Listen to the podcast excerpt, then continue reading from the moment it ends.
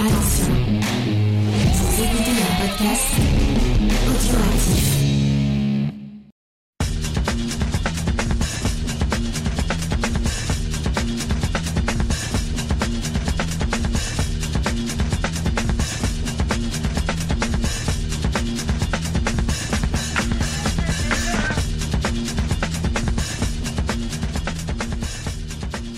Bonjour à tous et bienvenue dans les chroniques audio des Réfracteurs.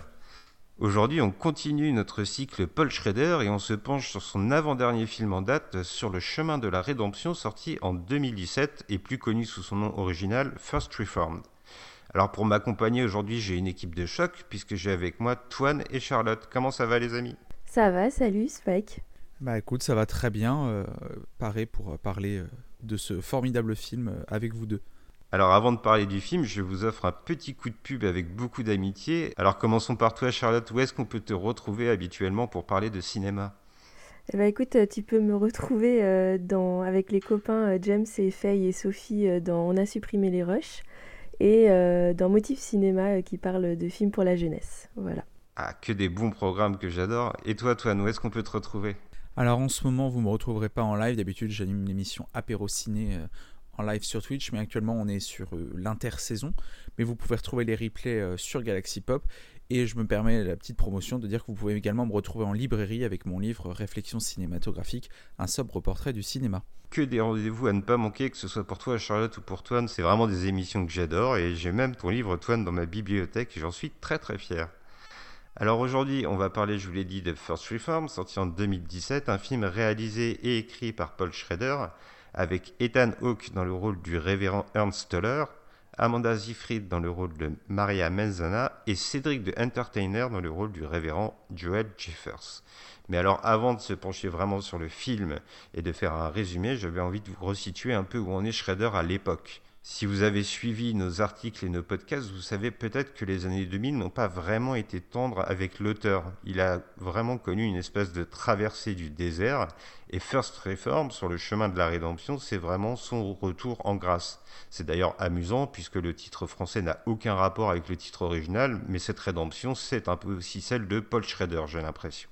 Et il est d'ailleurs intéressant de noter, finalement, sur le chemin de la rédemption, on critique souvent les titres français qui n'ont pas forcément grand-chose à voir avec le titre original, mais pour le coup, même si celui-là n'a strictement rien à voir, mais en même temps c'est dur de franciser un titre comme First Reformed par rapport au film, sur le chemin de la rédemption est pour le coup une belle traduction de titre français, quelque chose qui est vraiment l'image du film, je trouve. C'est vrai que ça lui colle plutôt bien. Alors je vais vous proposer de faire un petit résumé, je m'y colle comme ça au débeauté. Je dirais que First Reformed, c'est donc la trajectoire du révérend Ernst Toller, que joue Ethan Hawke, comme je vous l'ai dit, qui est un peu en proie à ce qu'on pourrait appeler une crise de foi, sans mauvais jeu de mots. C'est-à-dire que sa connexion avec Dieu est un peu cassée, il a du mal à se reconnecter avec le divin. Puis, son destin va vraiment basculer lorsqu'il va rencontrer Marie Manzana, interprétée par Amanda Seyfried, une femme inquiète pour son mari qui semble de plus en plus soucieux du sort de la planète, qui est un véritable activiste pour l'écologie. Alors, Marie Manzana, elle s'inquiète pour lui parce que cet homme, il semble avoir des pulsions un peu étranges. On a l'impression qu'il est sur le point de basculer. Et donc, le film va vraiment se concentrer sur le révérend Ernst Toller, qui va prendre conscience du combat de cet homme pour l'écologie et qui va remettre en cause sa relation avec l'Église et avec le divin en général. Voilà en tout cas le point de départ du film qui va se complexifier au fil du long métrage et on va avoir l'occasion de détailler un peu ce déroulé ensemble parce qu'il y a de très nombreuses scènes à interpréter, je trouve, dans ce film qui vraiment comporte plusieurs couches de lecture tout assez complexes. Le vrai cœur du film, selon moi, c'est une remise en cause de l'Église et de la religion, c'est une sorte de défi avec le divin et ça va essayer un peu de théoriser ce qui peut être parfois contraire entre les Écritures, la Bible en l'occurrence, et l'organisation cléricale, dira-t-on. C'est intéressant de voir que Paul Schrader, d'ailleurs, il se transpose un peu dans son personnage. Il évoque par exemple à un moment un grand-père qui vient du Michigan, tout comme Paul Schrader. Et d'ailleurs, je vous rappelle, si vous n'avez pas écouté les précédents podcasts, que la religion, elle a eu un rôle prépondérant dans la vie de Paul Schrader, puisque jusqu'à ses 18 ans, il a été élevé dans la foi religieuse la plus stricte, avec notamment une branche bien spéciale du protestantisme, le calvinisme, si je ne dis pas de bêtises. Alors, avant de se pencher sur le film, il y a peut-être un autre élément qu'il faut remettre en contexte, puisque ce n'est pas la première fois que Paul Schrader va nous parler de Dieu et du divin. Je crois que Toine, tu avais un peu de contexte à nous reposer et tu vas nous parler d'un film précédent qu'on n'a pas traité, mais qu'on va évoquer maintenant. Alors on va mettre, je vais mettre d'entrée de jeu les deux pieds dans le plat. Il y a eu une incursion religieuse déjà dans la filmographie de Paul Schrader, en l'occurrence une incursion dans la filmographie de scénario. On sait, on l'a vu, Paul Schrader n'est pas forcément quelqu'un qui porte le concept de religion haut dans son cœur. Sur le chemin de la rédemption, on est une preuve encore s'il en fallait une. Mais il a eu l'occasion de collaborer dans les années 80-90 avec un réalisateur qui, lui, la religion est quelque chose de très positif, puisque c'est un metteur en scène qui a hésité entre faire du cinéma ou devenir prêtre au début de sa carrière. Vous l'aurez sûrement reconnu, c'est Martin Scorsese, et on va parler brièvement d'un autre film qui a beaucoup de similitudes avec Sur le chemin de la rédemption, c'est La dernière tentation du Christ. Alors en préambule, il me semble évident qu'il faut dénoncer les actes ignobles qui ont été faits à l'égard du film. Je parle bien évidemment des attentats du cinéma Saint-Michel, réalisés par des catholiques intégristes. Mais je vais reprendre ça un peu plus tard dans mon explication. On n'a pas voulu traiter La dernière tentation du Christ de manière isolée. En tout cas, moi, j'ai pas voulu le faire et j'ai préféré demander à mon hôte aujourd'hui quelques minutes au sein de ce podcast pour en discuter brièvement, parce que le personnage de William Dafoe dans La dernière tentation du Christ, donc Jésus, et le révérend Toller joué par Ethan Hawke dans Sur le chemin de la rédemption, présentent beaucoup de similitudes. En fait, ces deux films, par le biais de Paul Schrader pour moi, parlent du conflit entre homme et religion, entre figure religieuse et celui qui l'incarne. Dans La dernière tentation du Christ, c'est Jésus qui va vivre sa vie pieuse, sa vie de Messie tout du long, et qui, désolé pour le spoil, sur la croix, va être tenté par quoi ? Par une vie simple d'homme. S'ensuit toute la boucle, le deuxième acte du film, qui concerne vraiment sur Jésus sa vie d'homme, et qui nous questionne sur la figure ultime, ou presque, du christianisme, c'est-à-dire le Christ. Est-ce que derrière cette figure divine se cachait pas un homme qui avait d'autres aspirations que celui de sacrifier entièrement sa vie ? Alors, par la mise en scène de Martin Scorsese, on verra que c'est pas aussi tranché que ça. C'est un propos qui est un peu plus nuancé parce qu'on a la confrontation entre les deux visions des auteurs. Mais finalement, ça donne beaucoup plus de sens à ce que dit Jésus sur la croix, ce qui vient des textes, c'est que tout est accompli. Et Jésus, dans La dernière tentation du Christ, accomplit finalement cette boucle ultime avec ce péché ultime. C'est le péché du refus de son destin.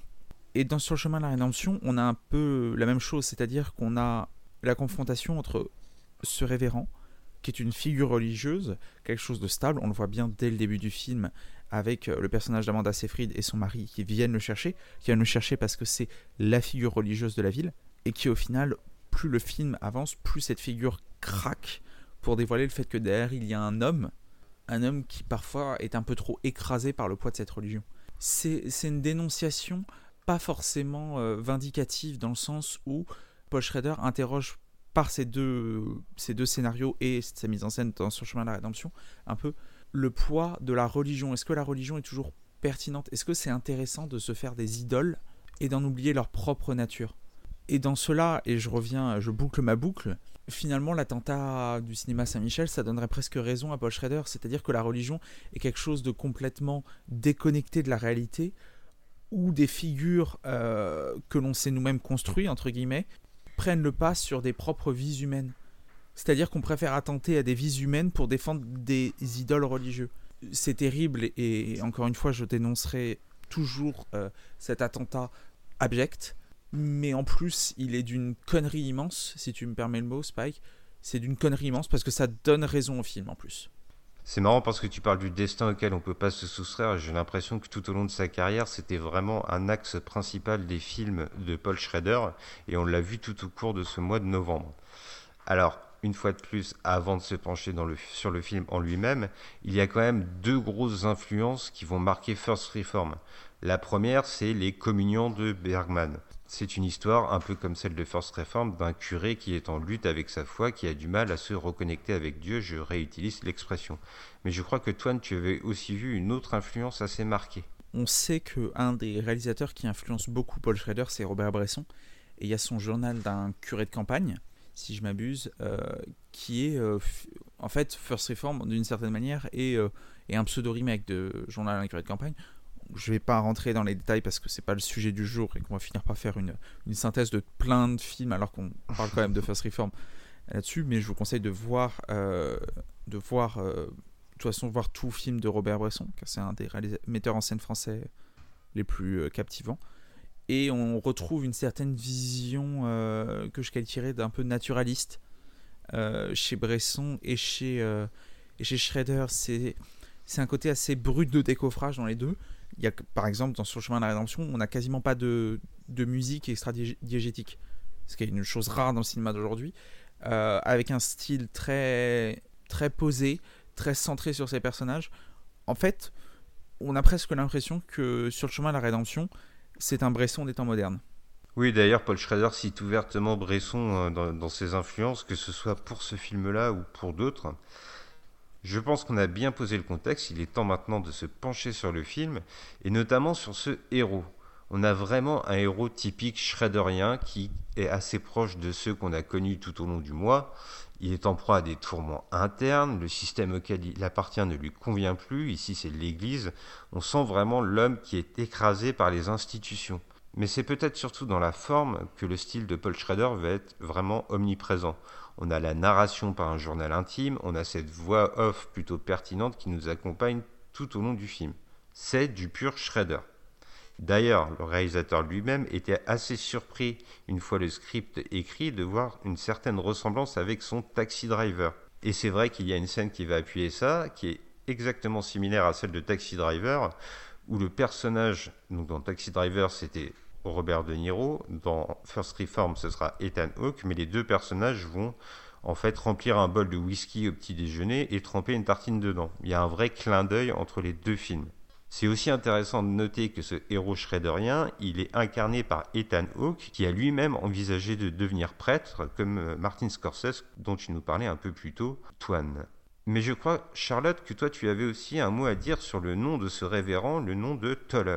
Oui, il y a certains noms dans le film qui sont importants, et quand j'ai vu le film pour la première fois, c'est un nom dont la signification m'a interpellée, parce que d'abord toll en anglais, c'est le terme qu'on utilise pour un péage, par exemple. Ça représente un dû ou un prix à payer, et en fait ce à quoi ça m'a fait penser, c'est au titre d'un roman de Hemingway qui est For Whom the Bell Tolls, qui est traduit par Pour qui sonne le glas. Et en fait, ce titre, il est extrait d'un poème d'un prêtre anglais du XVIe siècle qui s'appelle John Donne, dont on connaît une des citations qui est « Nul homme n'est une île »,« No man's an island », je crois en anglais. Et en fait, le poème parle de comment on ne peut pas être seul dans le monde, et qu'il faut forcément s'intégrer à un ensemble. Et or, dans le film, Toller, c'est un homme très très seul, et on a d'ailleurs une conversation dans Vie abondante, qui est la super église avec son référent religieux, qui est un autre pasteur, où le pasteur lui dit qu'il faut sortir du jardin, entre guillemets, c'est-à-dire arrêter de souffrir et être dans le monde, quoi. Et alors, j'ai pas réussi à trouver le point commun. Je sais pas s'il y en a un, c'est peut-être pas concret pour Schrader, c'est peut-être quelque chose qui est intégré en lui, mais qu'il a pas extériorisé concrètement. Mais le personnage de Toller s'appelle Ernst, et je vous parlais du roman de Ernest Hemingway, donc ils ont le même prénom. Je sais pas si ça a une signification précise, mais voilà. Et puis en fait, je crois que la littérature a une importance dans le film. Il y a des livres qu'on voit au tout début, qui sont les livres de chevet de Toller, et il y a 4 livres, il y a la Bible au milieu, mais il y a 3 autres livres où en fait c'est que des livres de mystiques ou de théologiens très importants dans le... Oui, c'est ça, dans la mystique chrétienne en général. Il y a pas que des... Je crois pas qu'il y ait que des protestants, parce que lui, il est protestant, il y a aussi des catholiques.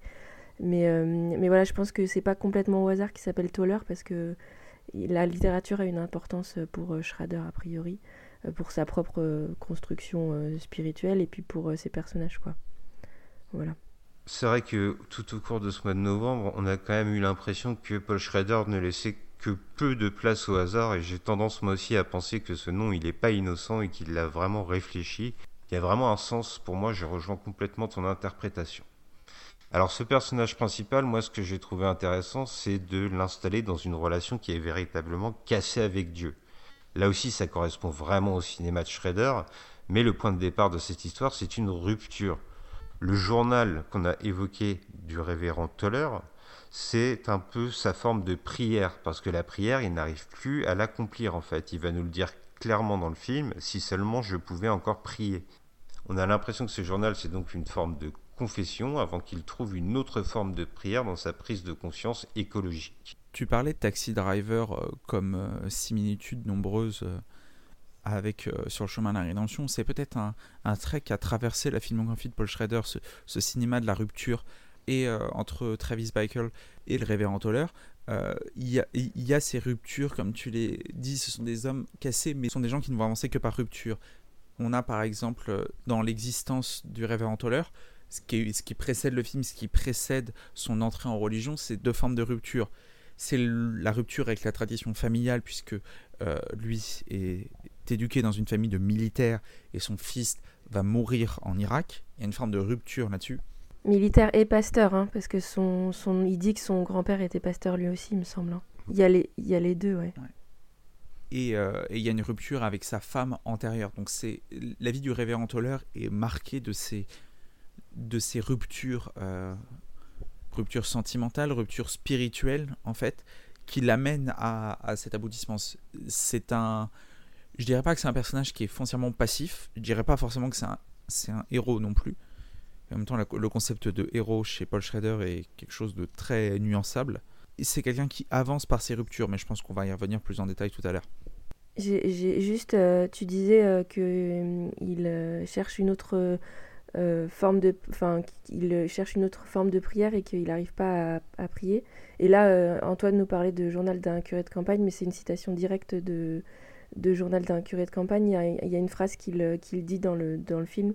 Il dit « Le désir de prière est déjà une prière », et ça, c'est texto ce qui est dit dans Journal d'un curé de campagne. Il y a un vrai parallèle entre les deux films. Oui, d'ailleurs, si j'ai bonne mémoire, dans le film, Ethan Hawke parle de la prière de manière un peu démystifiée. Il dit que les gens s'attendent en général à une expérience, alors que ce n'est pas vraiment ce qu'on peut espérer de la prière. Il y a une réflexion autour de cet acte, moi j'ai trouvé. Mais en tout cas, le révérend Thaler, pour moi, c'est aussi une figure de martyr vraiment marquée. C'est souligné, comme souvent par Paul Schrader, par le côté très dépouillé de son appartement. Ça n'est pas la première fois dans un de ses films que l'habitation d'un protagoniste est vraiment réduite à quelque chose de très sommaire. Chez le révérend Thaler, on va avoir une chaise, un lit, un bureau et basta. Mais cette figure de martyr, elle s'exprime aussi à travers la maladie. Il y a une maladie qui frappe le révérend Thaler et on a l'impression qu'il se force à souffrir pour expier ses péchés qui sont liés à son background familial dont tu nous parlais, Toine, la mort de son fils en Irak. On va voir le révérend Thaler, il va passer beaucoup de temps avant de consulter un médecin et il va se laisser souffrir alors que véritablement, on a l'impression qu'il est proche de l'agonie. Il est dans l'agonie en réalité, mais dans le sens... religieux du terme. C'est pour ça d'ailleurs que Jeffers, son pasteur référent, lui dit qu'il faut sortir du jardin, parce qu'en fait, le jardin dont il parle, c'est le jardin de Gethsémani, qui est le jardin des oliviers, et c'est dans la religion chrétienne, on parle de ce moment où Jésus prie au jardin avant d'être arrêté et crucifié, avant de vivre sa passion, on parle de l'agonie de Jésus, et c'est exactement ce qu'est en train de vivre Thaler. Je peux qu'appuyer ce que tu dis sur l'agonie, et je vais même revenir sur la figure du martyr, qui est une figure aussi pleine d'empreintes religieuses. Oui, il y a une conception de martyr, mais pas forcément dans le sens positif qu'on peut donner parfois à ce terme. Je m'explique avant de perdre tout le monde, mais on a tendance à dire que le martyr, c'est quelqu'un qui souffre pour sa foi. La foi avec un grand F, alors que le révérend Thaler, il ne souffre pas pour la foi religieuse, il souffre pour sa propre foi en lui-même. C'est quelqu'un qui, au fur et à mesure, on voit énormément bouleversé par un suicide qui va arriver, qui va retrouver foi en l'écologie ensuite.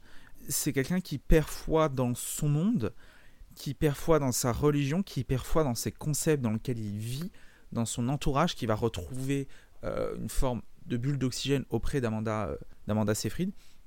Et ça nous questionne aussi par ce martyr-là sur des rôles, sur une question en fait de justice et tout. Et j'attire un peu votre attention, c'est quelque chose qu'on a parlé en off avant en préparant cette émission. Il y a un son sur le générique de fin qui nous a un peu surpris.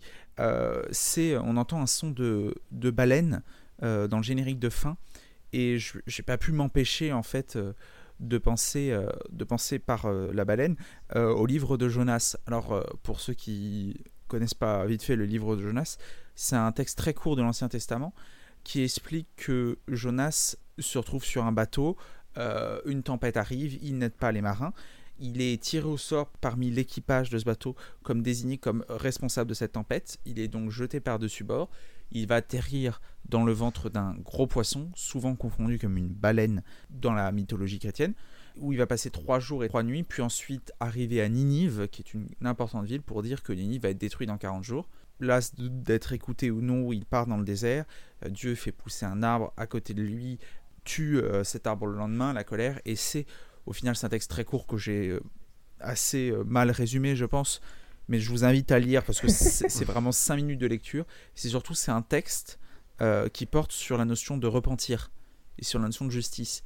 Et surtout, Jonas, il est sur ce bateau au départ parce qu'il a refusé d'écouter l'appel de Dieu, en fait. Dieu lui dit, tu dois aller dire à telle ville, je crois que c'est Ninive justement, je vais les détruire, quoi, en gros. Je vais les punir, et il refuse de... Il dit, puisqu'ils sont trop cons, en gros, tant pis pour eux, je vais pas m'embêter à aller leur dire d'arrêter d'être débiles, quoi. Et comme ils refusent, Dieu le punit, en fait. Oui, Charlotte, tu expliques ça bien mieux que moi. Je vais te laisser les explications religieuses pour la suite du podcast, je crois. T'as vraiment cette figure, en fait, cette notion de repentir, cette notion de punition pour ne pas avoir fait ce qu'il fallait avant. Et alors, je sais pas du tout si c'est la raison de ce chant de baleine terminal dans le film, mais à plus y réfléchir, on est obligé de faire le pont entre guillemets spirituel entre Jonas et le révérend Toller, cette notion de repentir. De destin et de parallèle avec la justice, qui sont des thématiques qui sont inhérentes au film. C'est vrai que le repentir, il va être omniprésent, parce que quand le révérend Toller écrit dans son journal, il va sans cesse s'autocritiquer, se reprocher ses pensées.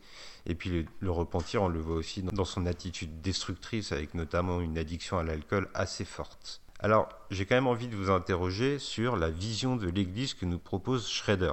Il y en a 2 dans le film, il y a celle d'Ethan Hawke, l'église First Reformed, et l'église, comme on l'a évoqué un peu plus tôt, Abundant Life, qui est beaucoup plus importante, mais qui a tendance à se rapprocher d'une espèce de grande corporation. C'est un peu la religion usine, j'ai l'impression. Et du coup, l'opposition est importante. L'église d'Ethan Hawke est un musée où personne ne vient, tandis qu'Abundant Life est plutôt une espèce de... J'ai envie de dire entreprise, même si c'est un gros mot, mais une entreprise un peu corrompue qui va marketer Dieu et lécher les bottes des multinationales pour avoir des financements. On l'a dit pendant tout le mois, quand Schrader parle d'un système humain, il est en général corrompu. Et une fois de plus, c'est le cas. Et moi, il y a une scène qui m'a interpellé, peut-être pour illustrer ça, pour illustrer le cynisme de Schrader sur la religion. C'est un chant de chorale au sein de Abundant Life que j'ai trouvé très étrange. On avait l'impression que le message du chant, qui est assez, hardcore, j'ai envie de dire, parce qu'on parle de se laver dans le sang de l'anneau, et en même temps, on a l'attitude des chanteurs qui est très désinvolte, c'est des jeunes gens qui s'amusent, qui se font des petites blagues, et j'ai trouvé que cette opposition, elle était assez intéressante. Mais il me semble que Charlotte, tu voulais développer sur ce chant bien particulier. Non, je trouve pas que le terme entreprise, pour revenir à ce que tu disais sur pour définir vie abondante, est exagéré, parce qu'il est même cité dans le film par c'est Marie qui dit que son époux Michael ne veut pas aller à vie abondante parce qu'il trouve que c'est une entreprise. Et en fait, ils sont représentés exactement comme ça.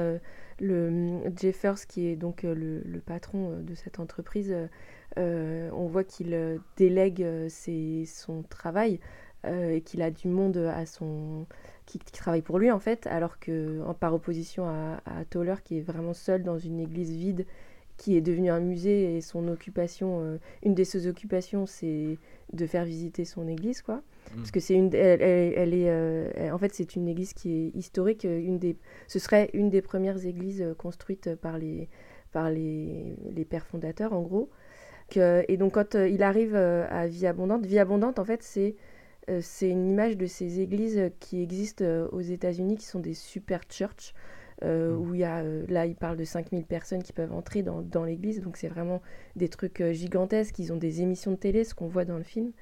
Et il y a un système de prédication qui est hyper, comment on dit ça, spectaculaire, quoi. Et donc c'est vraiment très très opposé à la vie hyper ascétique de Thaler dans sa petite église, quoi, qui est une vieille église, hein, vraiment dans le terme le plus littéral possible. Une église non seulement vieille, mais en fait en train de mourir, quoi. Il y a 3 personnes qui assistent à ses offices. Et quand il entre dans l'église, il y a ce chœur qui chante cet hymne qui date du 19e siècle, il me semble. Alors, le terme « se laver dans le sang de l'agneau », c'est un terme qui est presque officiel, en fait. C'est une image qui existe dans la mystique chrétienne. Mais c'est un chant qui parle de la confiance en Dieu, parce qu'en gros, dans les paroles, on demande si on est prêt pour la venue de Dieu, si on se tient chaque jour en état de grâce. Et il y a pas mal de paraboles dans l'Évangile qui parlent de ça, du fait d'être prêt à n'importe quel instant à la venue du Messie. Mais il y a aussi une autre question qui est posée, qui est la question de la pureté. Dans les paroles, il y a « Ton vêtement est-il blanc comme la neige ?» Et ceux qui la chantent font partie donc de Vie Abondante. Et la chef de chœur, qui s'appelle Esther, on va en parler un peu plus après, travaille beaucoup pour Vie Abondante. Elle est omniprésente même. Et on sait au fur et à mesure du film que en fait, cette église n'est pas vraiment un exemple de pureté, puisqu'elle reçoit des dons de l'entreprise Bulk, qui donc va poser problème dans le cours de l'histoire, quoi. Il y a même, si tu me permets, Spike, il y a même, pour revenir sur ce que tu disais, l'image de l'église dans le film, par cet exemple de super church complètement risible, avec cette corruption et cette église historique, entre guillemets, d'une certaine manière, à l'abandon humain. Il nous fait presque penser que le concept d'église, le concept de religion, c'est quelque chose qui est dépassé. C'est-à-dire que soit c'est obligé de devenir risible et trahir ses principes fondamentaux pour devenir une entreprise, ancrée d'une certaine manière dans un 21e siècle complètement cynique, et là on aborde toute la question écologique du film, ou alors elle peut rester fidèle à une forme de tradition, et on voit que la tradition religieuse n'est plus adaptée à notre temps, et est délaissée. Et c'est la question... qui n'est pas forcément montré par quelque chose de purement vindicatif, purement anticlérical, qui est beaucoup plus profond et beaucoup plus intéressant. C'est que Schrader nous questionne, j'ai l'impression, dans ce film, sur la pertinence des religions aujourd'hui. Est-ce que dans notre monde d'aujourd'hui, est-ce que c'est pertinent de mettre la question religieuse au cœur des choses, alors qu'il y a des débats plus intéressants, notamment le débat écologique? Est-ce qu'il y a un intérêt de laisser guider nos vies, notamment parce que c'est une église réformiste, parce qu'il faut savoir qu'il y a des courants protestants et catholiques qui sont plus spécifiques que chez nous en Europe, aux États-Unis, qui sont peut-être plus absolus même parfois. Est-ce que ça vaut le coup aujourd'hui de confier le cœur de nos vies à des religions qui sont complètement déconnectées de la réalité? Je sais pas si c'est ce qu'il dit, parce que en fait, je sais pas si le discours de Schrader il est là. Moi, je me demande s'il y a pas un. Mais j'en reparlerai après sur l'interprétation que j'ai du film.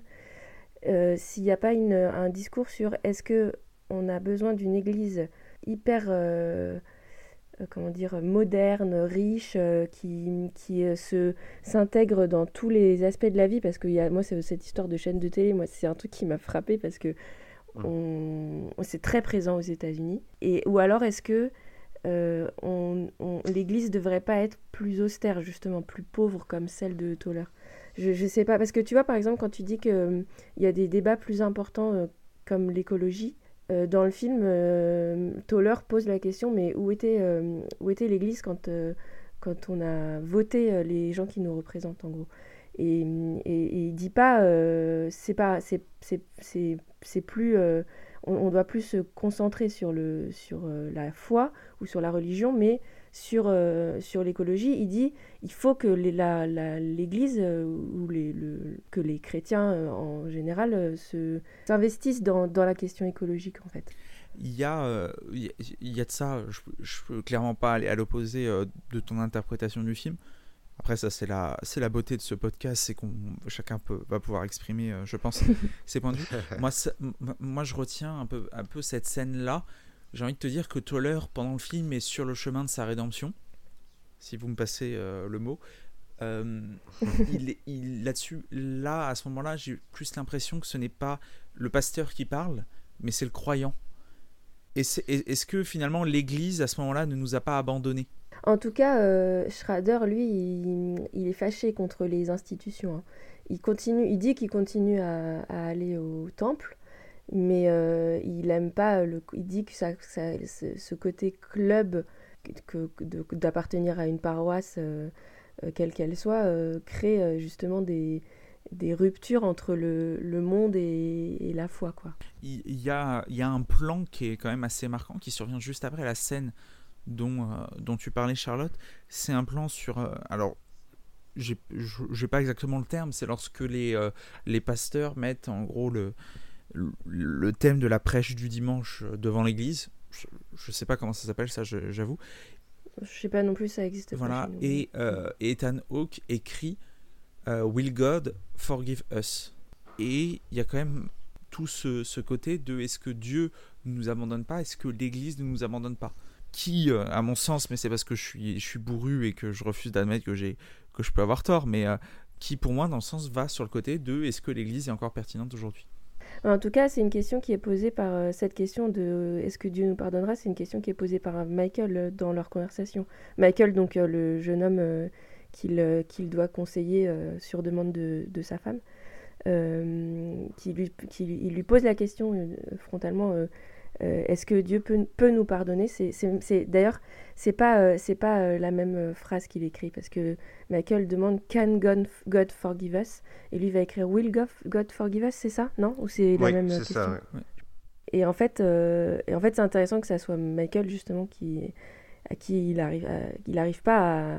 Il se gourre, quoi, avec Michael. Il fait une connerie, quoi. C'est intéressant que la question, elle vienne de Michael, quoi. Parce que la question... Moi, je la comprends, cette question qu'il pose. On est en train de bousiller la terre et quand tu es croyant, normalement, tu es en charge de la nature. Tu n'es pas censé la bousiller, tu es censé la protéger, tu es censé la faire fructifier. Et lui, il se retrouve devant une mauvaise interprétation de la mission d'un chrétien, quoi, en gros. Alors, tu nous as parlé de Michael, le mari de Mary Manzana, le père de l'enfant qu'elle porte, et c'est vrai que cette fracture qu'a Ethan Hawke avec l'Église, elle va être cristallisée autour d'une scène, où c'est une espèce d'affrontement théologique, où Michael va appuyer les crises écologiques qui frappent la planète, tandis que le révérend Tauler, lui, va essayer de trouver des réponses religieuses, et il parle d'ailleurs dans le dialogue d'un véritable défi. J'ai presque envie d'analyser cette scène parce que visuellement, il y a quelque chose que j'ai trouvé assez fort, c'est que lorsque Michael parle, derrière lui, il y a un écran de PC qui restitue le réchauffement climatique dans les années à venir. Et les années à venir, ça va vraiment être l'obsession de Michael puisqu'il a peur pour son enfant. Alors ce PC, en plus, il ne va pas être innocent parce qu'une fois que Michael, on va le spoiler, ça arrive dans la première moitié du film, ça n'est pas un gros spoil, mais Michael va se suicider parce qu'il ne réussit pas en fait à sortir de sa dépression. Et c'est derrière son PC qu'on va trouver ses dernières volontés. Donc pour moi, ça n'est pas un objet innocent. Ce plan, il m'a interpellé. Et d'ailleurs, juste après le suicide de Michael, il y a un autre plan très bref qui m'a intéressé, c'est lorsque le révérend Toller retourne à Abundant Life, le logo d'Abundant Life est filmé à l'envers en fait. On a l'impression que là, Paul Schrader, je surinterprète peut-être, mais il souligne que Abundant Life en fait se fourvoie, notamment en pactisant avec des entreprises qui sont des pollueurs avérés, l'entreprise Balk, comme tu l'as dit plus tôt, Charlotte. Alors pourquoi cette fracture ? Moi j'ai eu l'impression que Ethan Hawke renouait avec Dieu, il renoue avec sa création, la planète, il veut la protéger, mais il comprend qu'autour de lui les autres hommes d'église se fourvoient, comme je l'ai dit. Je pense un peu à ce jeune agressif dans une session de groupe que Ethan Hawke ne va pas comprendre. C'est un jeune homme qui va vraiment être vindicatif, qui va dire qu'il en a marre de tendre l'autre joue, qu'il a envie de se rebeller, et il va même avoir des réflexions proches du racisme, on ne va pas se voiler la face. Et là, j'ai envie de vous interroger. Est-ce que First Reformed est un film anti-religion ? Je ne pense pas, je pense même farouchement le contraire, je pense que c'est un film qui est respectueux de la religion, mais qui est très très vindicatif envers l'Église en tant qu'organisation. Bah c'est ça en fait, c'est pas un film qui est anti-religion, qui est anti-croyance, c'est un film qui est anti-Église en fait, qui pose la question, peut-être que je me suis fourvoyé tout à l'heure en m'exprimant mal et en utilisant les mauvais mots, mais c'est... Schrader cible pas le fait de croire, il cible le fait d'institutionnaliser la croyance. En fait, on a tous besoin de croire, surtout face au désespoir. C'est ce que le personnage de Michael dit parfaitement, c'est qu'on est au bord du gouffre. Et au bord du gouffre, on a finalement besoin de croire, de se raccrocher à quelque chose. Il y a on le disait plus tôt, et c'est un parallèle qui a déjà été fait avec d'autres œuvres, mais qui est assez intéressant. C'est Schrader a une vision naturaliste, je trouve, dans ce film. Très nature, finalement, en fait. Est-ce qu'on doit se déterminer par rapport à des institutions corrompues, galvaudées, ou si on doit se déterminer par nous-mêmes en se raccrochant à des valeurs simples qui nous sont accessibles ? En quoi faut-il croire ? Est-ce qu'il faut croire dans les idoles qu'on nous impose, ou est-ce qu'il faut croire dans les idoles que l'on voit nous-mêmes ? Je te rejoins totalement, mais je crois que toi, Charlotte, tu avais peut-être une autre interprétation de cette scène de groupe que j'évoquais plus tôt. Oui, en fait, il y a deux personnages qui interpellent le pasteur. Il y a ce jeune garçon dont tu parlais, Spike, qui va dire « J'en ai marre de tendre l'autre joue. Jésus, lui, n'a pas tendu l'autre joue. Mmh. » Et qui effectivement est fâché que en gros, il est fâché que le christianisme ne soit pas, soit remis en cause, que les autres religions prennent plus d'importance aussi. Et lui, il voudrait une religion brutale, quoi, forte. En gros, lui, il est dans l'idée que les croisés avaient raison, quoi. C'est un croisé, ce gars-là. Oui. Et en fait, quand il dit « Jésus n'a pas tendu l'autre joue », pardon, mais Jésus, il est mort, donc si, il a tendu l'autre joue, il n'a pas résisté, il a accepté de mourir, quoi. C'est même un des cœurs de son message. Bah, c'est lui qui l'a dit en plus, qu'il fallait tendre l'autre joue, donc il a une très mauvaise... Là, c'est même pas qu'il a une mauvaise interprétation, c'est qu'il dit l'inverse de ce qui est dit, quoi, par les évangiles. Et en fait... Toller, lui, il a une façon de vivre la religion qui est beaucoup plus douce, beaucoup plus intérieure et qui ne s'impose pas aux autres, en fait. D'ailleurs, c'est quelque chose qui rejoint encore une fois le journal d'un curé de campagne, puisque le personnage du curé dans le film de Bresson, et c'est un livre de Bernanos aussi, me semble-t-il, il a une façon de vivre sa foi qui est très ascétique, qui énerve les autres, et en particulier la famille d'un comte qui donc voit sa richesse s'opposer à l'ascèse du personnage du curé. Bref, je reviens à First Reformed. En gros, il ne faut pas oublier que dans le message du Christ, on vient pour les faibles, pour les plus pauvres, pour les plus petits. Et ce gamin, quand il parle du message de Jésus, lui, au contraire, il veut une religion qui tue, quoi. Il veut une religion qui s'impose, qui s'étend, etc. Il est presque fanatique, on a l'impression, parce qu'en plus, derrière, dans la scène qui suit, on va évoquer le djihad aussi. Donc j'ai eu l'impression que Paul Schrader, il faisait un peu un parallèle. Alors il ne va pas traiter ce personnage de terroriste, mais il fait une espèce de petit parallèle avec le fanatisme. Ouais, et puis il ne faut pas oublier le contexte du film, mais on est en 2017, il me semble que c'est l'année de l'élection de Trump, ou c'est un an après, je ne sais plus. et que pendant sa campagne, sa phrase de prédilection, c'était Make America Great Again, je crois, c'était un truc comme ça. Oui. Refaire de l'Amérique un grand pays, quoi. Et en fait, lui, il parle d'ailleurs dans Le Gamin du fait que la religion n'est plus intégrée à l'école. Et lui, ce qu'il voudrait, c'est ça, c'est que en fait, l'Amérique et la chrétienté, pour lui, c'est la même chose, quoi. Il faut refaire du christianisme une grande religion, quoi. Et puis donc sur la deuxième personne qui parle, c'est une jeune fille qui parle de son père elle dit que c'est un bon chrétien, qu'il est gentil, qu'il fait des bonnes actions, mais qu'il n'arrive pas à retrouver un travail. Et donc qu'est-ce qu'il a fait, qu'est-ce qu'il aurait fait de mal? Est-ce que Dieu le punit, quoi, en gros? Et là, on est dans quelque chose qui est une tendance aussi humaine, c'est de penser que ce qu'on fait va être récompensé, et ce qu'on fait de bien va être récompensé, et ce qu'on fait de mal on va devoir le payer, quoi. Et évidemment, ça se passe pas comme ça, sauf que le pasteur Toller, quand il essaye d'en parler, il est interrompu justement par ce jeune homme. Et quand il va en parler à Jeffers, son référent, Jeffers va lui répondre que oui, c'est la société qui est comme ça. Ces adolescents sont anxieux parce qu'autour d'eux, ils sont envahis par les réseaux sociaux. On leur parle tout le temps d'écologie, etc. Et en fait, il parle du fait que c'est un monde sans espoir. En gros, quand il en parle dans la scène, dans cette conversation avec Toller, on a envie de lui dire, bah oui, mais c'est ton boulot, en fait, de leur rappeler qu'il y a de l'espoir dans le monde, et d'en faire, enfin, et même c'est même une formule qui est même pas l'espoir dans la religion, c'est l'espérance. Et donc là, Toller se retrouve face à celui qui est censé être un chef d'église qui ne tient pas son rôle, puisque il est en train de dire, ah bah oui, mais c'est la société qui est comme ça. Non seulement il tient pas son rôle, mais en plus lui-même participe à cette descente dans le désespoir, puisque son église est financée par une société qui détruit l'environnement, quoi.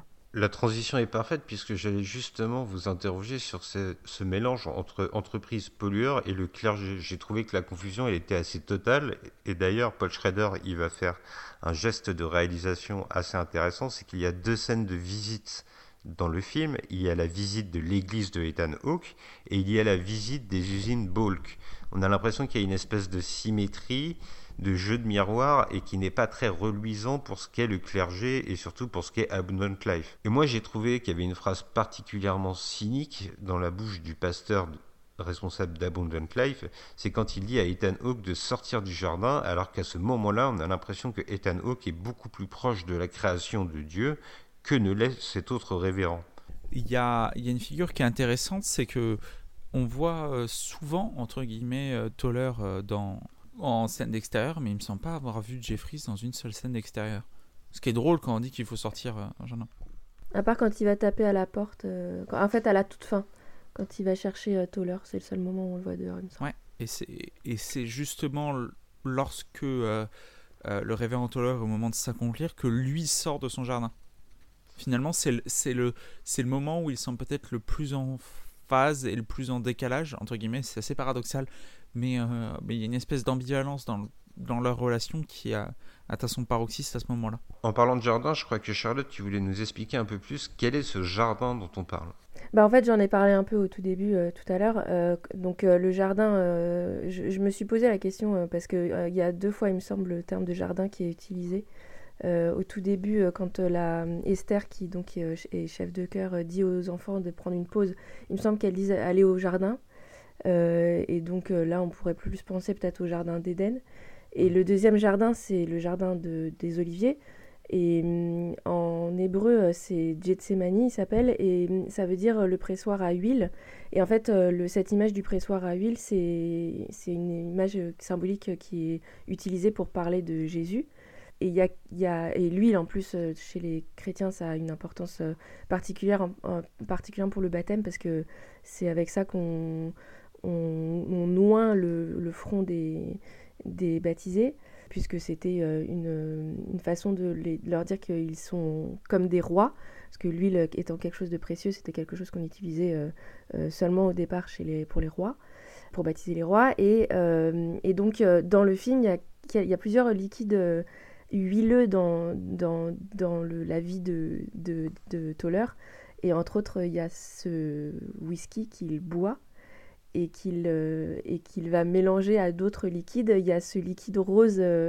alors, je sais pas, c'est un nom très précis. Apparemment, c'est très connu aux États-Unis, mais c'est un liquide qu'on utilise pour les maux de ventre. Tu te rappelles du nom ? Je sais plus. Je me rappelle pas du nom, mais c'est un truc rose dégueulasse qu'on voit souvent dans les films, effectivement. Ouais, voilà. Et le troisième liquide... alors, non, il y en a un quatrième encore, mais j'en parlerai après.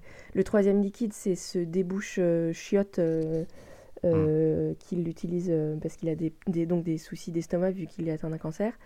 Et le quatrième liquide, justement, c'est pendant une visite au médecin, c'est le sang de Toller, qui tout à coup, en plus, c'est un plan très... un gros plan sur une...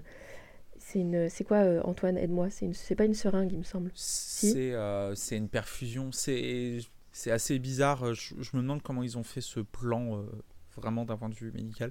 C'est en fait, ça fait le chemin inverse de ce qu'on appelle une perfusion. C'est-à-dire que ça remonte alors que ça devrait redescendre. D'accord, ok. Ah, ok, d'accord. Et du coup, on a cette couleur très vive tout à coup, alors qu'on est dans un film qui est hyper sombre, gris, noir, blanc. Donc, il y a vraiment... Donc, il y a ces quatre liquides visqueux, et je parle pas de la pisse, parce que je pourrais en parler, je pourrais l'intégrer, cela dit, mais là, dans le côté huileux, en tout cas, on a ces quatre liquides. Et donc ce jardin, c'est ce que je disais tout à l'heure, c'est une référence à l'agonie du Christ. Et effectivement, Toller, pendant tout le film, il est en agonie, il est en souffrance permanente, quoi. Non seulement physiquement parce qu'il est atteint de ce cancer, et on voit des scènes hyper triviales de sa vie de malade, mais en plus il a une agonie spirituelle, quoi. Et quand Jeffers lui dit il faut sortir du jardin, moi je trouve qu'il a raison. Parce que il est effectivement, si on suit ce qui est l'histoire du christianisme, on n'a pas besoin de souffrir, on n'a plus besoin de souffrir aujourd'hui, puisque Jésus a déjà souffert, donc il n'y a plus besoin de la souffrance. Et ça, c'est marrant parce que dans À Tombeau Ouvert, qui est un film aussi écrit par Schrader, on a exactement la même phrase qui est prononcée. On n'a pas besoin de souffrir, tu n'as plus besoin de souffrir. Donc en fait, on se pose la question à ce moment-là de pourquoi est-ce que Toller suit ce chemin de martyr et quel sens ça prend dans son parcours, quoi. J'ai une réponse, mais j'en parlerai peut-être après. Alors, tu parles justement de sortir du jardin, mais moi j'ai l'impression que cet acte, Ethan Hawke, il le fait quand même partiellement, notamment dans ce qui va le connecter avec le personnage d'Amanda Seyfried. Tu voulais nous en dire un peu plus là-dessus, je crois, toi. Je trouve que le personnage d'Amanda Seyfried est, d'une certaine manière, c'est le personnage le plus pur du film. Presque une forme de symbole de pureté. Et que dans son chemin de rédemption, Toller va se rapprocher d'elle. Je trouve que Schrader la rapproche énormément de la Vierge. Le fait que son mari meurt et qu'elle soit enceinte. Et en plus, elle s'appelle Marie, oui. C'est ça. C'est une métaphore de la Vierge. Et pour revenir sur leur relation, je vais être obligé de spoiler, donc... Si vous n'avez pas vu le film, et on vous encourage à le voir évidemment, je vous conseille de sauter quelques minutes puisqu'on va directement passer, non pas à la dernière scène, mais même au dernier plan. Et le fait que les deux embrasent, en fait, il y a ce baiser qui peut sembler très organique et qui pour moi est très spirituel. C'est que d'une certaine manière, en souffrant la souffrance ultime, le barbelé sur le corps, il y a une forme de martyr plus traditionnelle. C'est-à-dire qu'il aurait pu se faire exploser, ce qui est une manière d'être un martyr moderne, malheureusement, puisque ça rappelle le douloureux souvenir de nombreux attentats du XXIe siècle. Les barbelés, c'est une forme de souffrance. Il ne faut pas oublier que Jésus a souffert sur la croix, notamment par cette couronne d'épines qui, à juste titre, pourrait être pensée comme étant une couronne de barbelés. Donc ça la rapproche encore plus de Jésus. Clairement, c'est une référence. Hein. Oui. Moi, je pense que c'est ce qui, c'est l'image, hein, il me semble, en tout cas. Et que les deux s'enlacent, que les deux s'embrassent presque. C'est Ethan Hawke, le révérend Toller, qui termine sa rédemption. Il aboutit, il revient, il embrase une forme de pureté, cette métaphore de la Vierge, parce que la Vierge, par son impact. Parce que Michael, qui est finalement qu'on pourrait presque l'associer à Joseph, celui qui va initier certaines valeurs et qui va très vite sortir, et Ethan Hawke, Ernst du coup, qui se révèle finalement. Il y a une forme de trinité, une trinité qui pourrait faire penser à Joseph, Marie, Jésus. Alors oui, c'est un peu tiré par les cheveux parce que ok, la figure de Marie dans le personnage d'Amanda Seyfried est évident, autant dans les autres ça peut être plus touchy et je peux comprendre les critiques, mais il y a une forme en fait d'élévation, et l'élévation c'est une autre scène de communion entre le personnage d'Ethan Hawke et le personnage d'Amanda Seyfried. C'est cette fameuse scène de lévitation qui semble un peu venir de nulle part, qui pour moi est aussi une vision de l'esprit, c'est-à-dire que c'est le fait qu'Ethan Hawke est en train de se remettre en forme avec la religion et qui est en fait est en train de s'élever d'une certaine manière. Il y a vraiment un côté très métaphorique dans ce personnage. Et je voulais juste revenir, c'est un débat qu'on a eu beaucoup en off. Alors on va pas rentrer dans les détails parce qu'il y a un moment il y a une question d'âge, et on pourrait même rapprocher le fait qu'en 2050, qui est l'exemple, l'aboutissement ultime, l'enfant que porte Amanda Seyfried dans son ventre, qui au passage, petite anecdote soit dit en passant, mais l'actrice était vraiment enceinte sur le tournage. C'est ce qui a donné l'idée à Paul Schrader d'ailleurs d'inclure la grossesse dans le film. Voilà, l'enfant aura 33 ans, ce qui est 33 ans, qui est l'âge du Christ, qui est encore une petite référence, mais rien n'est laissé au hasard chez Paul Schrader, une petite référence délicate au fait que potentiellement Marie est une métaphore de la Vierge. Alors on a parlé de la relation avec Amanda Seyfried, j'aimerais qu'on aille un peu plus loin et qu'on l'oppose avec une autre relation, celle avec la sœur de Abundant Life, Esther. En fait il y a une vraie opposition entre les deux, c'est-à-dire qu'avec Esther on comprend que la relation a été consommée. On le rapproche même d'un péché, même si Ethan Hawke va rapidement balayer ça et dire qu'il ne regrette rien et qu'il a vu assez de péchés dans sa vie pour reconnaître les vrais péchés importants. Toujours est-il qu'il a eu une relation amoureuse, mais qui n'a pas abouti. Ils l'ont consommée, mais elle n'a jamais perduré, à tel point que Ethan Hawke va même s'énerver contre Esther à un moment. En opposition, on a la relation avec Amanda Seyfried qui, elle, reste platonique pendant la plupart du temps, mais qui semble bien plus fusionnelle que celle que partage Ethan Hawke avec Esther. Si je peux pousser, même la figure d'Esther, elle peut en rappeler finalement une autre, c'est-à-dire qu'on a presque l'impression que la relation entre Toller et Esther est d'une certaine manière un peu cachée, et quitte à être dans les figures religieuses, ça peut vaguement faire penser à la figure de Marie-Madeleine. Il y a un côté de relation cachée en fait entre Esther et Toller qui se voit toujours dans un couloir entre deux moments finalement, et qui a un amour profond. On sent qu'Esther a un amour profond, pas forcément dans le sens sentimental couple, mais un respect et un amour profond envers Toller qui, moi, me fait penser parfois à Marie-Madeleine, un peu entre guillemets... celle qu'on doit cacher dans la religion et qui pourtant aime profondément Jésus, et qui permet d'une certaine manière de mettre en relief avec un film dont on a parlé au début. Mais je vous laisse voir La dernière tentation du Christ pour comprendre ce dont je veux parler. Oui, tu mets le doigt sur quelque chose, c'est vrai que Marie-Madeleine elle est au centre dans la dernière tentation du Christ, si je dis pas de bêtises. Mais il me semble que toi, Charlotte, tu avais peut-être une interprétation un peu différente sur cette opposition entre Esther et Marie. Ouais, en fait, je vais aussi parler d'un autre personnage de femme dans la Bible. Et là, on va commencer à entrer vraiment dans l'interprétation du film. En fait, il y a deux personnages dans le... Il y a un extrait de l'Évangile où Jésus est chez des amis. Et il y a deux filles chez ses amis qui s'appellent Marthe et Marie. Et Marthe et donc il enseigne en fait chez ces gens, il parle. Et Marthe va le servir pendant tout le temps. Elle va courir à droite à gauche, préparer des plats, s'occuper de lui. Enfin, elle est tout le temps active en fait. Et Marie, au contraire, va rester toujours assise à écouter Jésus. Et à un moment donné, Marthe va dire « bah ça saoule en fait, parce que moi je fais tout et elle fout rien et elle fait que t'écouter et j'ai l'impression que tu l'aimes plus que moi en gros ». Et j'ai l'impression que dans le film de Schrader, Esther c'est Marthe et Marie c'est Marie. Et c'est là quelque chose qui est important pour le personnage de Toller dans sa définition. Parce qu'en fait, ce qu'il rejette chez Esther, c'est le fait que non seulement elle fait partie de Abundant Life, donc de cette super église, mais en plus elle est tout le temps en train de faire des choses, de s'occuper de lui, de téléphoner au médecin pour savoir ce qui s'est passé.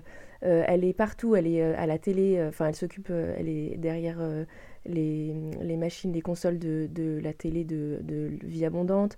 Elle s'occupe du chœur, elle s'occupe des pauvres, s'occupe de l'arrangement de l'église où prêche le pasteur. Enfin, elle est tout le temps, elle est omniprésente et elle est tout le temps en train de faire des trucs.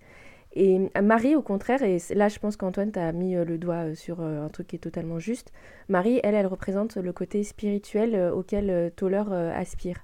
Et en fait, Marie, on la voit pas faire grand-chose. En fait, on sait pas quel est son travail, on sait pas...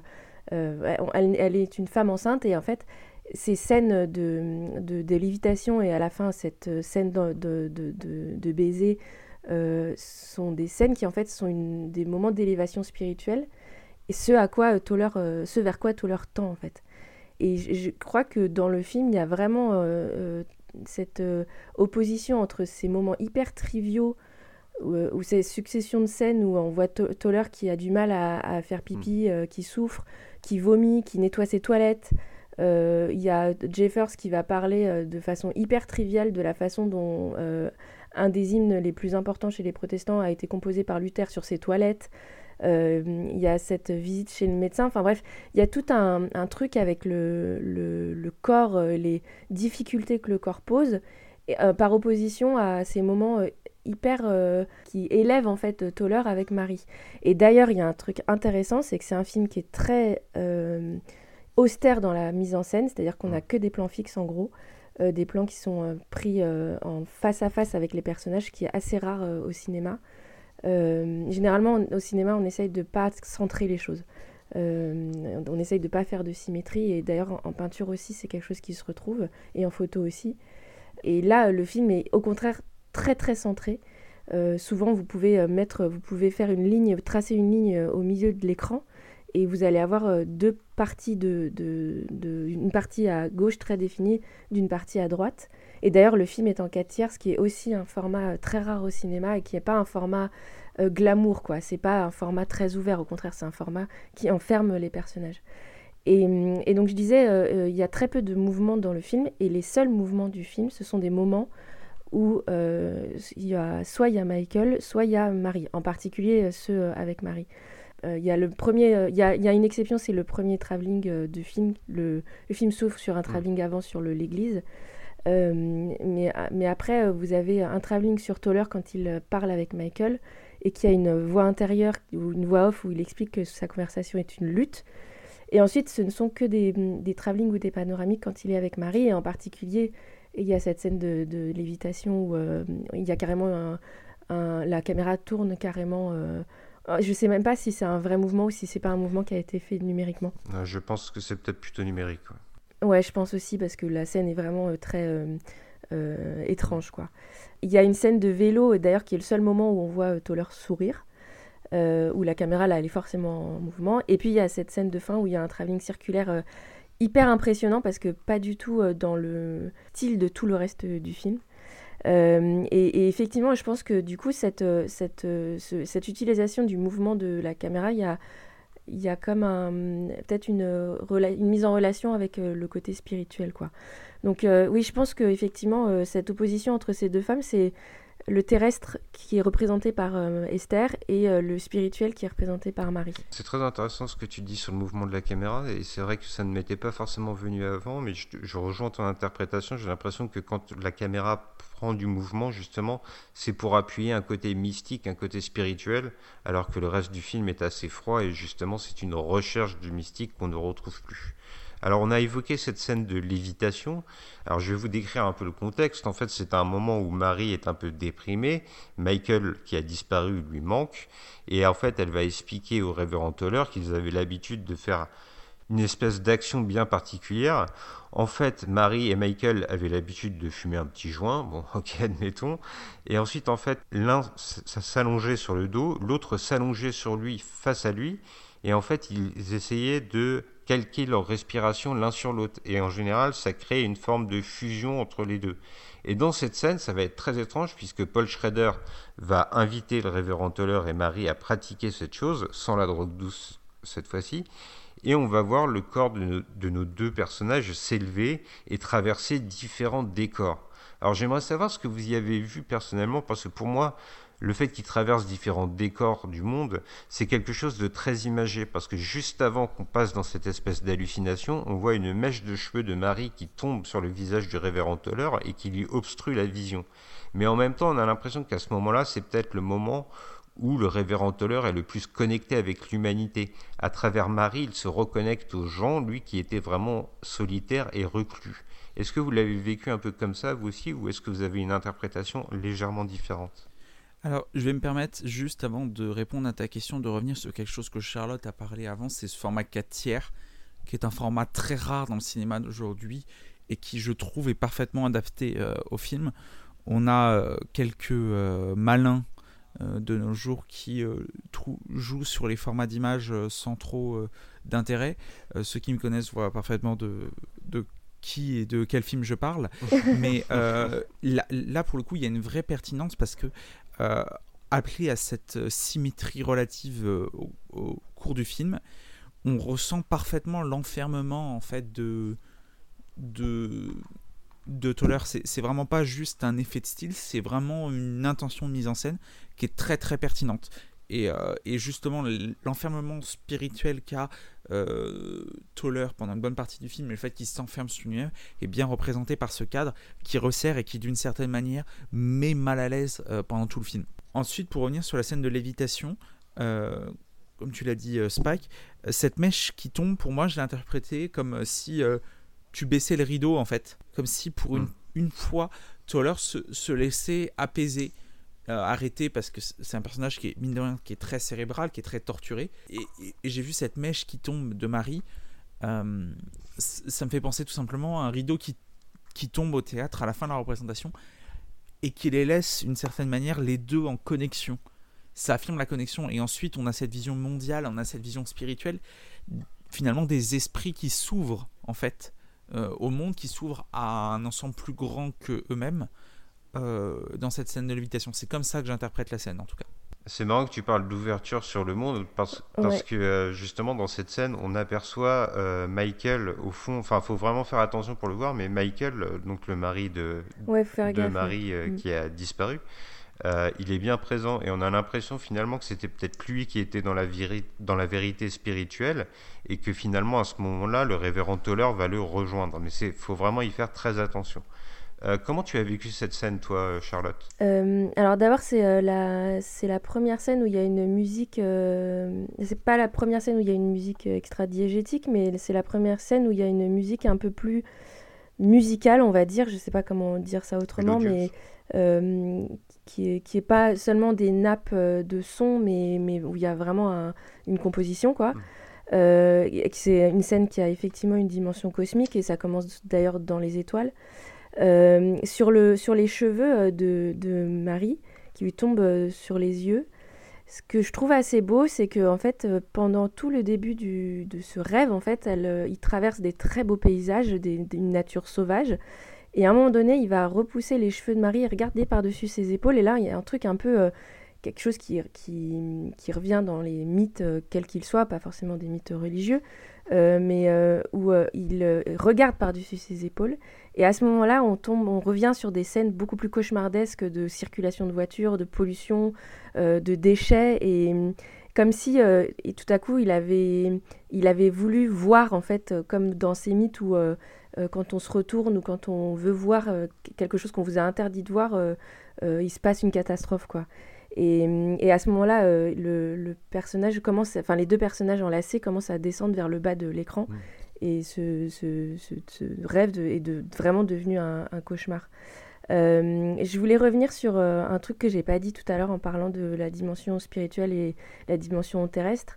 C'est que le personnage de Marie et Michael, leur nom de famille c'est Mensana. Et en fait, j'ai regardé dans le film, on voit le nom écrit sur le testament de Les Dernières Volontés de Michael. Et ça s'écrit M-E-N-S-A-N-A.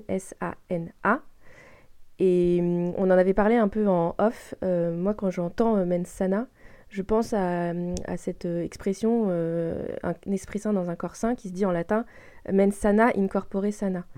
Et donc mens sana, en fait, on entend esprit sain. Et alors, quand je dis esprit sain, c'est S-A-I-N, mais bien entendu, vous pouvez l'entendre aussi avec un T à la fin.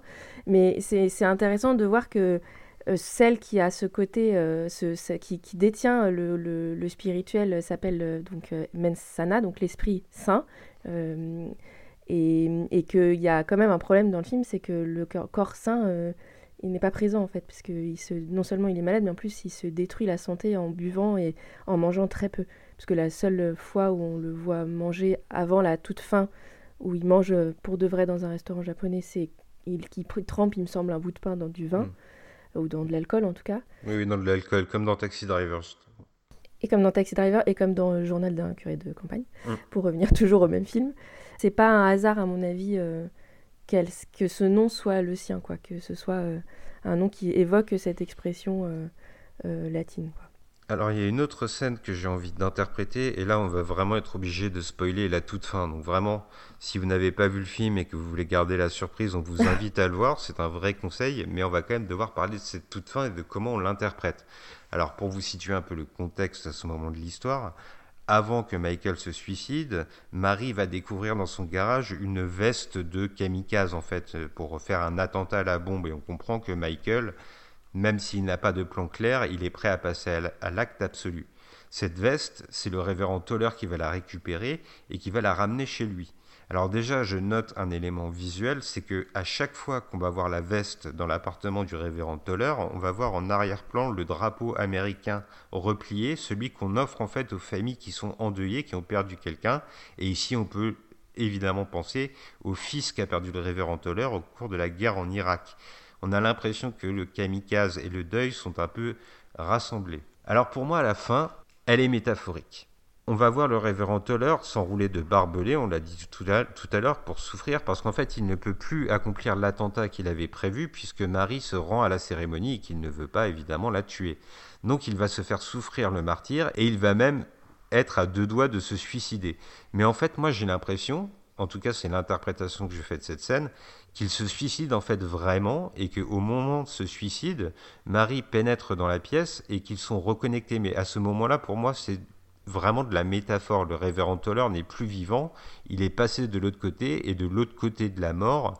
Il y a pour lui la rédemption qui est évoquée dans le titre et cette rédemption, ça passe par l'amour avec Marie.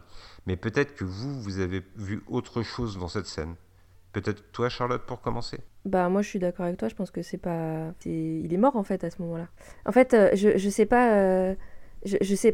On peut le voir comme une scène où une scène de happy end où ils retrouvent Marie et enfin leur amour se concrétise. Mais en réalité, d'abord en vrai, il s'est déjà concrétisé parce que la scène de lévitation, c'est quand même une scène d'amour, quoi. Enfin, c'est pas, alors là, c'est vraiment un amour. C'est presque une extase, quoi, comme elle est pensée chez les saints qui connaissent l'extase, quoi. Mais en fait, moi, je pense qu'à la fin, il est mort et qu'il voit cette...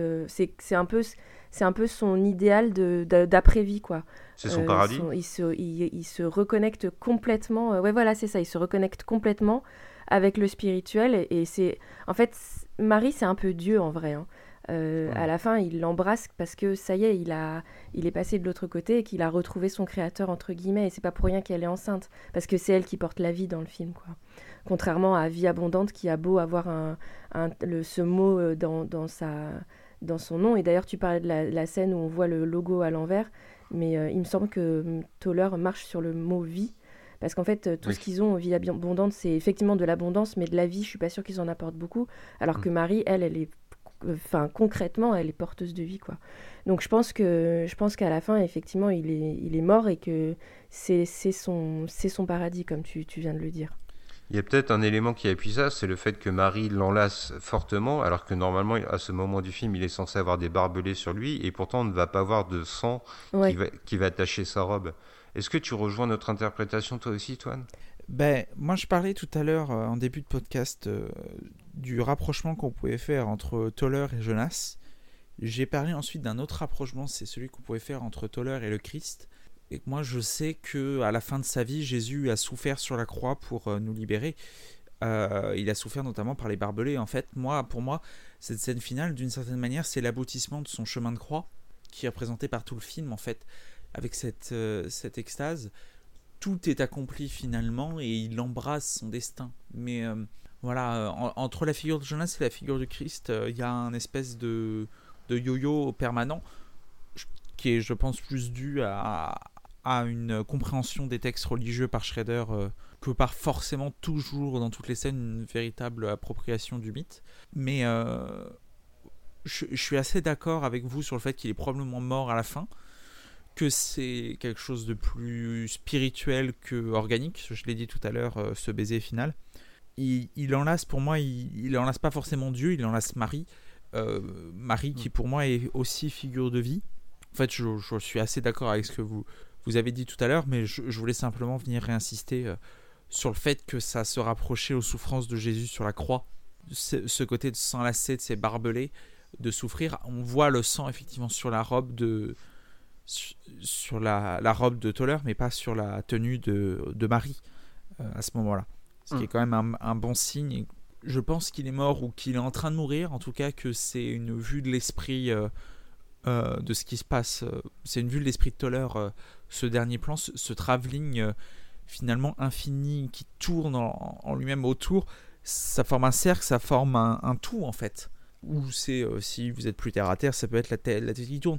Mais il y a une espèce d'ensemble, une espèce de conclusion en fait de ce chemin de croix, le chemin de croix de Tauler, qui aboutit là à un terme où tout est accompli. Encore une fois, pour reprendre les termes de Jésus sur la croix, tout est accompli et Jésus peut accomplir son destin.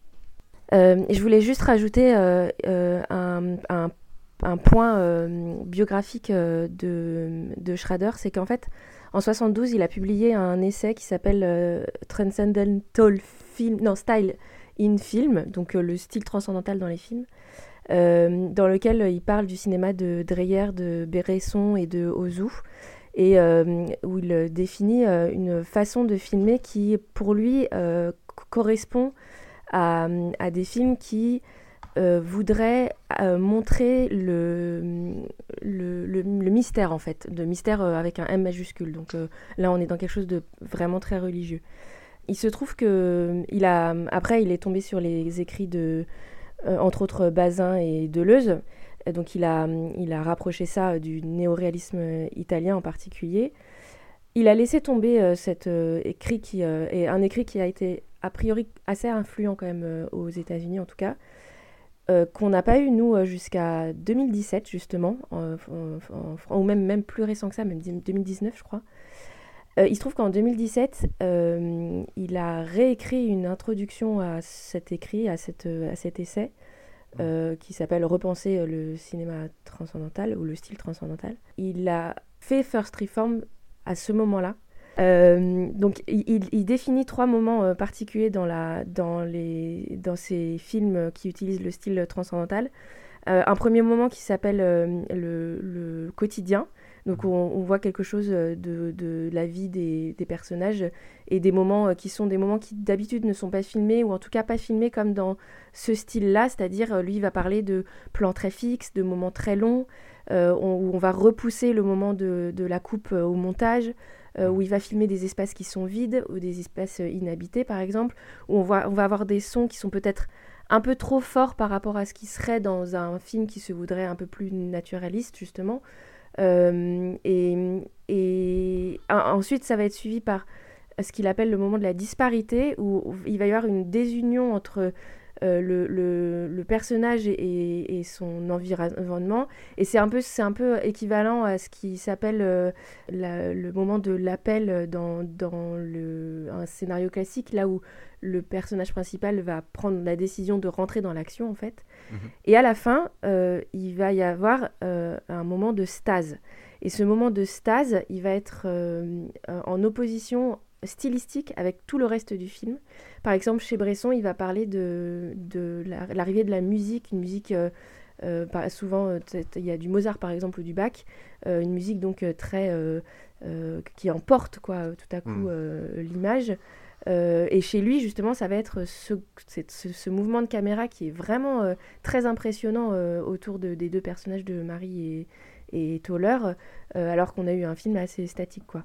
Et en fait, First Reformed, quand il le fait en essayant d'appliquer plus ou moins cette pensée-là qu'il a donc établie cet essai.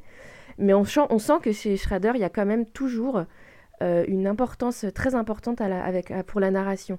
Il n'arrive pas, il ne veut pas d'ailleurs faire de film sans que la narration soit au bout, alors que dans certains des films qui utilisent ce qu'il appelle ce style transcendantal, on finit par se foutre totalement de la narration, au point qu'il y a certains films qui va classer dans les films d'art, des films qui sont faits pour les musées en fait. Mmh. Et justement, je me disais que c'est un peu en relation avec le personnage de Thaller qui aspire à ce côté spirituel extrême, puisqu'il se nourrit quasiment plus en fait, il ne fait que boire, et cette attraction quand même pour la vie et le fait qu'on est dans le monde et qu'on peut pas l'éviter, quoi. Donc je pense qu'il y a quand même il y a quelque chose derrière ce personnage qui reflète la pensée de l'idée de cinéma que se fait Schrader en fait. Merci beaucoup pour cette belle analyse. C'est vrai que tu as bien creusé le sujet, on le voit, et tu mets vraiment le doigt sur quelque chose, je pense. Alors, je pense aussi qu'on a bien cerné sur le chemin de la rédemption, First Reformed dans son titre original, et il ne nous reste plus qu'à lui attribuer une note. Bon, alors je vais me jeter à l'eau en premier. Moi, je vais lui mettre un 8 avec un coup de cœur, parce que tant dans la forme que dans le fond, c'est un film qui m'a interpellé et qui résonne d'une certaine manière en moi, et je pense qu'il m'habitera encore pendant quelques semaines. C'est vraiment un film avec une certaine lourdeur, mais je ne le dis pas de manière péjorative, c'est un film qui en fait va vous peser dessus et qui va vous faire réfléchir, et ça c'est toujours bon à prendre. Donc pour moi ce sera un 8. Pour toi Antoine, tu mets combien ? Eh ben moi j'aurais même envie de monter plus haut et de mettre un 9, tu vois, et un coup de cœur, parce que pour moi c'est un très grand film. C'est un des très grands films de la dernière décennie, par son message qu'il porte, par sa maîtrise absolue sur tout ce qu'il y a. On a surtout fait de l'interprétation, mais si on est plus critique dans le truc, c'est un film qui a très peu de défauts, qui réussit à peu près tout ce qu'il tente, qui réussit à peu près tout ce qu'il fait. Et c'est assez rare de voir un film de nos jours qui prend des risques et qui réussit autant, donc ça sera un 9 avec un coup de cœur pour moi. Et pour toi Charlotte ? Bah, je vais m'aligner sur Antoine, tu vois, j'allais m'aligner sur toi, mais en fait, je trouve que c'est un film tu nous as dit qu'il n'est pas sorti au cinéma en France, et je trouve ça très étonnant, parce que, ouais, pour le coup, c'est vraiment stylistiquement un film vraiment intéressant, et ouais, je suis d'accord, c'est vraiment un grand film, quoi. Et puis qui n'est pas très simple d'abord, faut pas s'attendre à rigoler pendant 2 heures, quoi, mais c'est un film qui pose des questions de façon très brute, mais qui ne donne pas de réponse en fait forcément, et moi c'est ça qui m'intéresse, c'est qu'il essaye pas d'affirmer quelque chose en tout cas. Et j'ai l'impression que Schrader en fait, dans ce film particulièrement, dans tous ses films, mais dans celui-là particulièrement, il dialogue avec lui-même et avec ses ambiguïtés personnelles en fait, et c'est ça qui est intéressant. Alors partons pour un 9 avec un gros coup de cœur, et il ne nous restera plus qu'à aborder Card Counter lors du prochain podcast, puisqu'on touche au but, le mois de novembre s'achève et la sortie du nouveau film de Paul Schrader se profile. Alors avant de se quitter, on a décidé désormais d'essayer de promouvoir un peu les éditeurs qui sortent ces films en Blu-ray et en DVD. Alors le film, d'après mes recherches, a été dispo chez l'Atelier Images et aussi du côté d'Universal, mais j'ai l'impression, ou en tout cas c'est ce que j'ai trouvé sur internet, que les deux sont un peu en rupture et que le film est désormais difficilement trouvable. Donc vraiment, si un éditeur nous entend et qui veut récupérer les droits de ce très très beau film, de ce film très intelligent, eh bien ce serait un véritable plaisir. Eh bien je vous remercie Toine, je vous remercie Charlotte, et avant de se quitter, est-ce que vous pouvez nous rappeler encore une fois où est-ce qu'on peut vous retrouver sur internet ? On va commencer par toi Toine. Alors j'en profite juste, apparemment il est disponible à la location sur Prime Video le film. Voilà, si vous tenez vraiment à le voir. Je me permets de préciser ça, et je rappelle que vous pouvez me retrouver sur Twitch en live et en replay en podcast sur Galaxy Pop pour l'émission Apéro Ciné, et dans les librairies pour mon livre Réflexions cinématographiques, un sobre portrait du cinéma. Et pour toi Charlotte ? Eh ben moi sur ton site sur le site des Réfracteurs, en plus des deux podcasts dont j'ai parlé, sur ton site. Et puis, j'ai fait une chronique pour ton site sur Mosquito Coast. Et il y en a une qui arrive sur À Tombeau Ouvert, voilà. Ou qui sera déjà peut-être sortie d'ailleurs à ce moment-là. Oui, il sera sorti avant, j'essaie de faire les films dans l'ordre chronologique. Donc effectivement, normalement, quand vous nous écoutez, ton article sur À Tombeau Ouvert devrait être disponible et je suis vraiment impatient de le lire.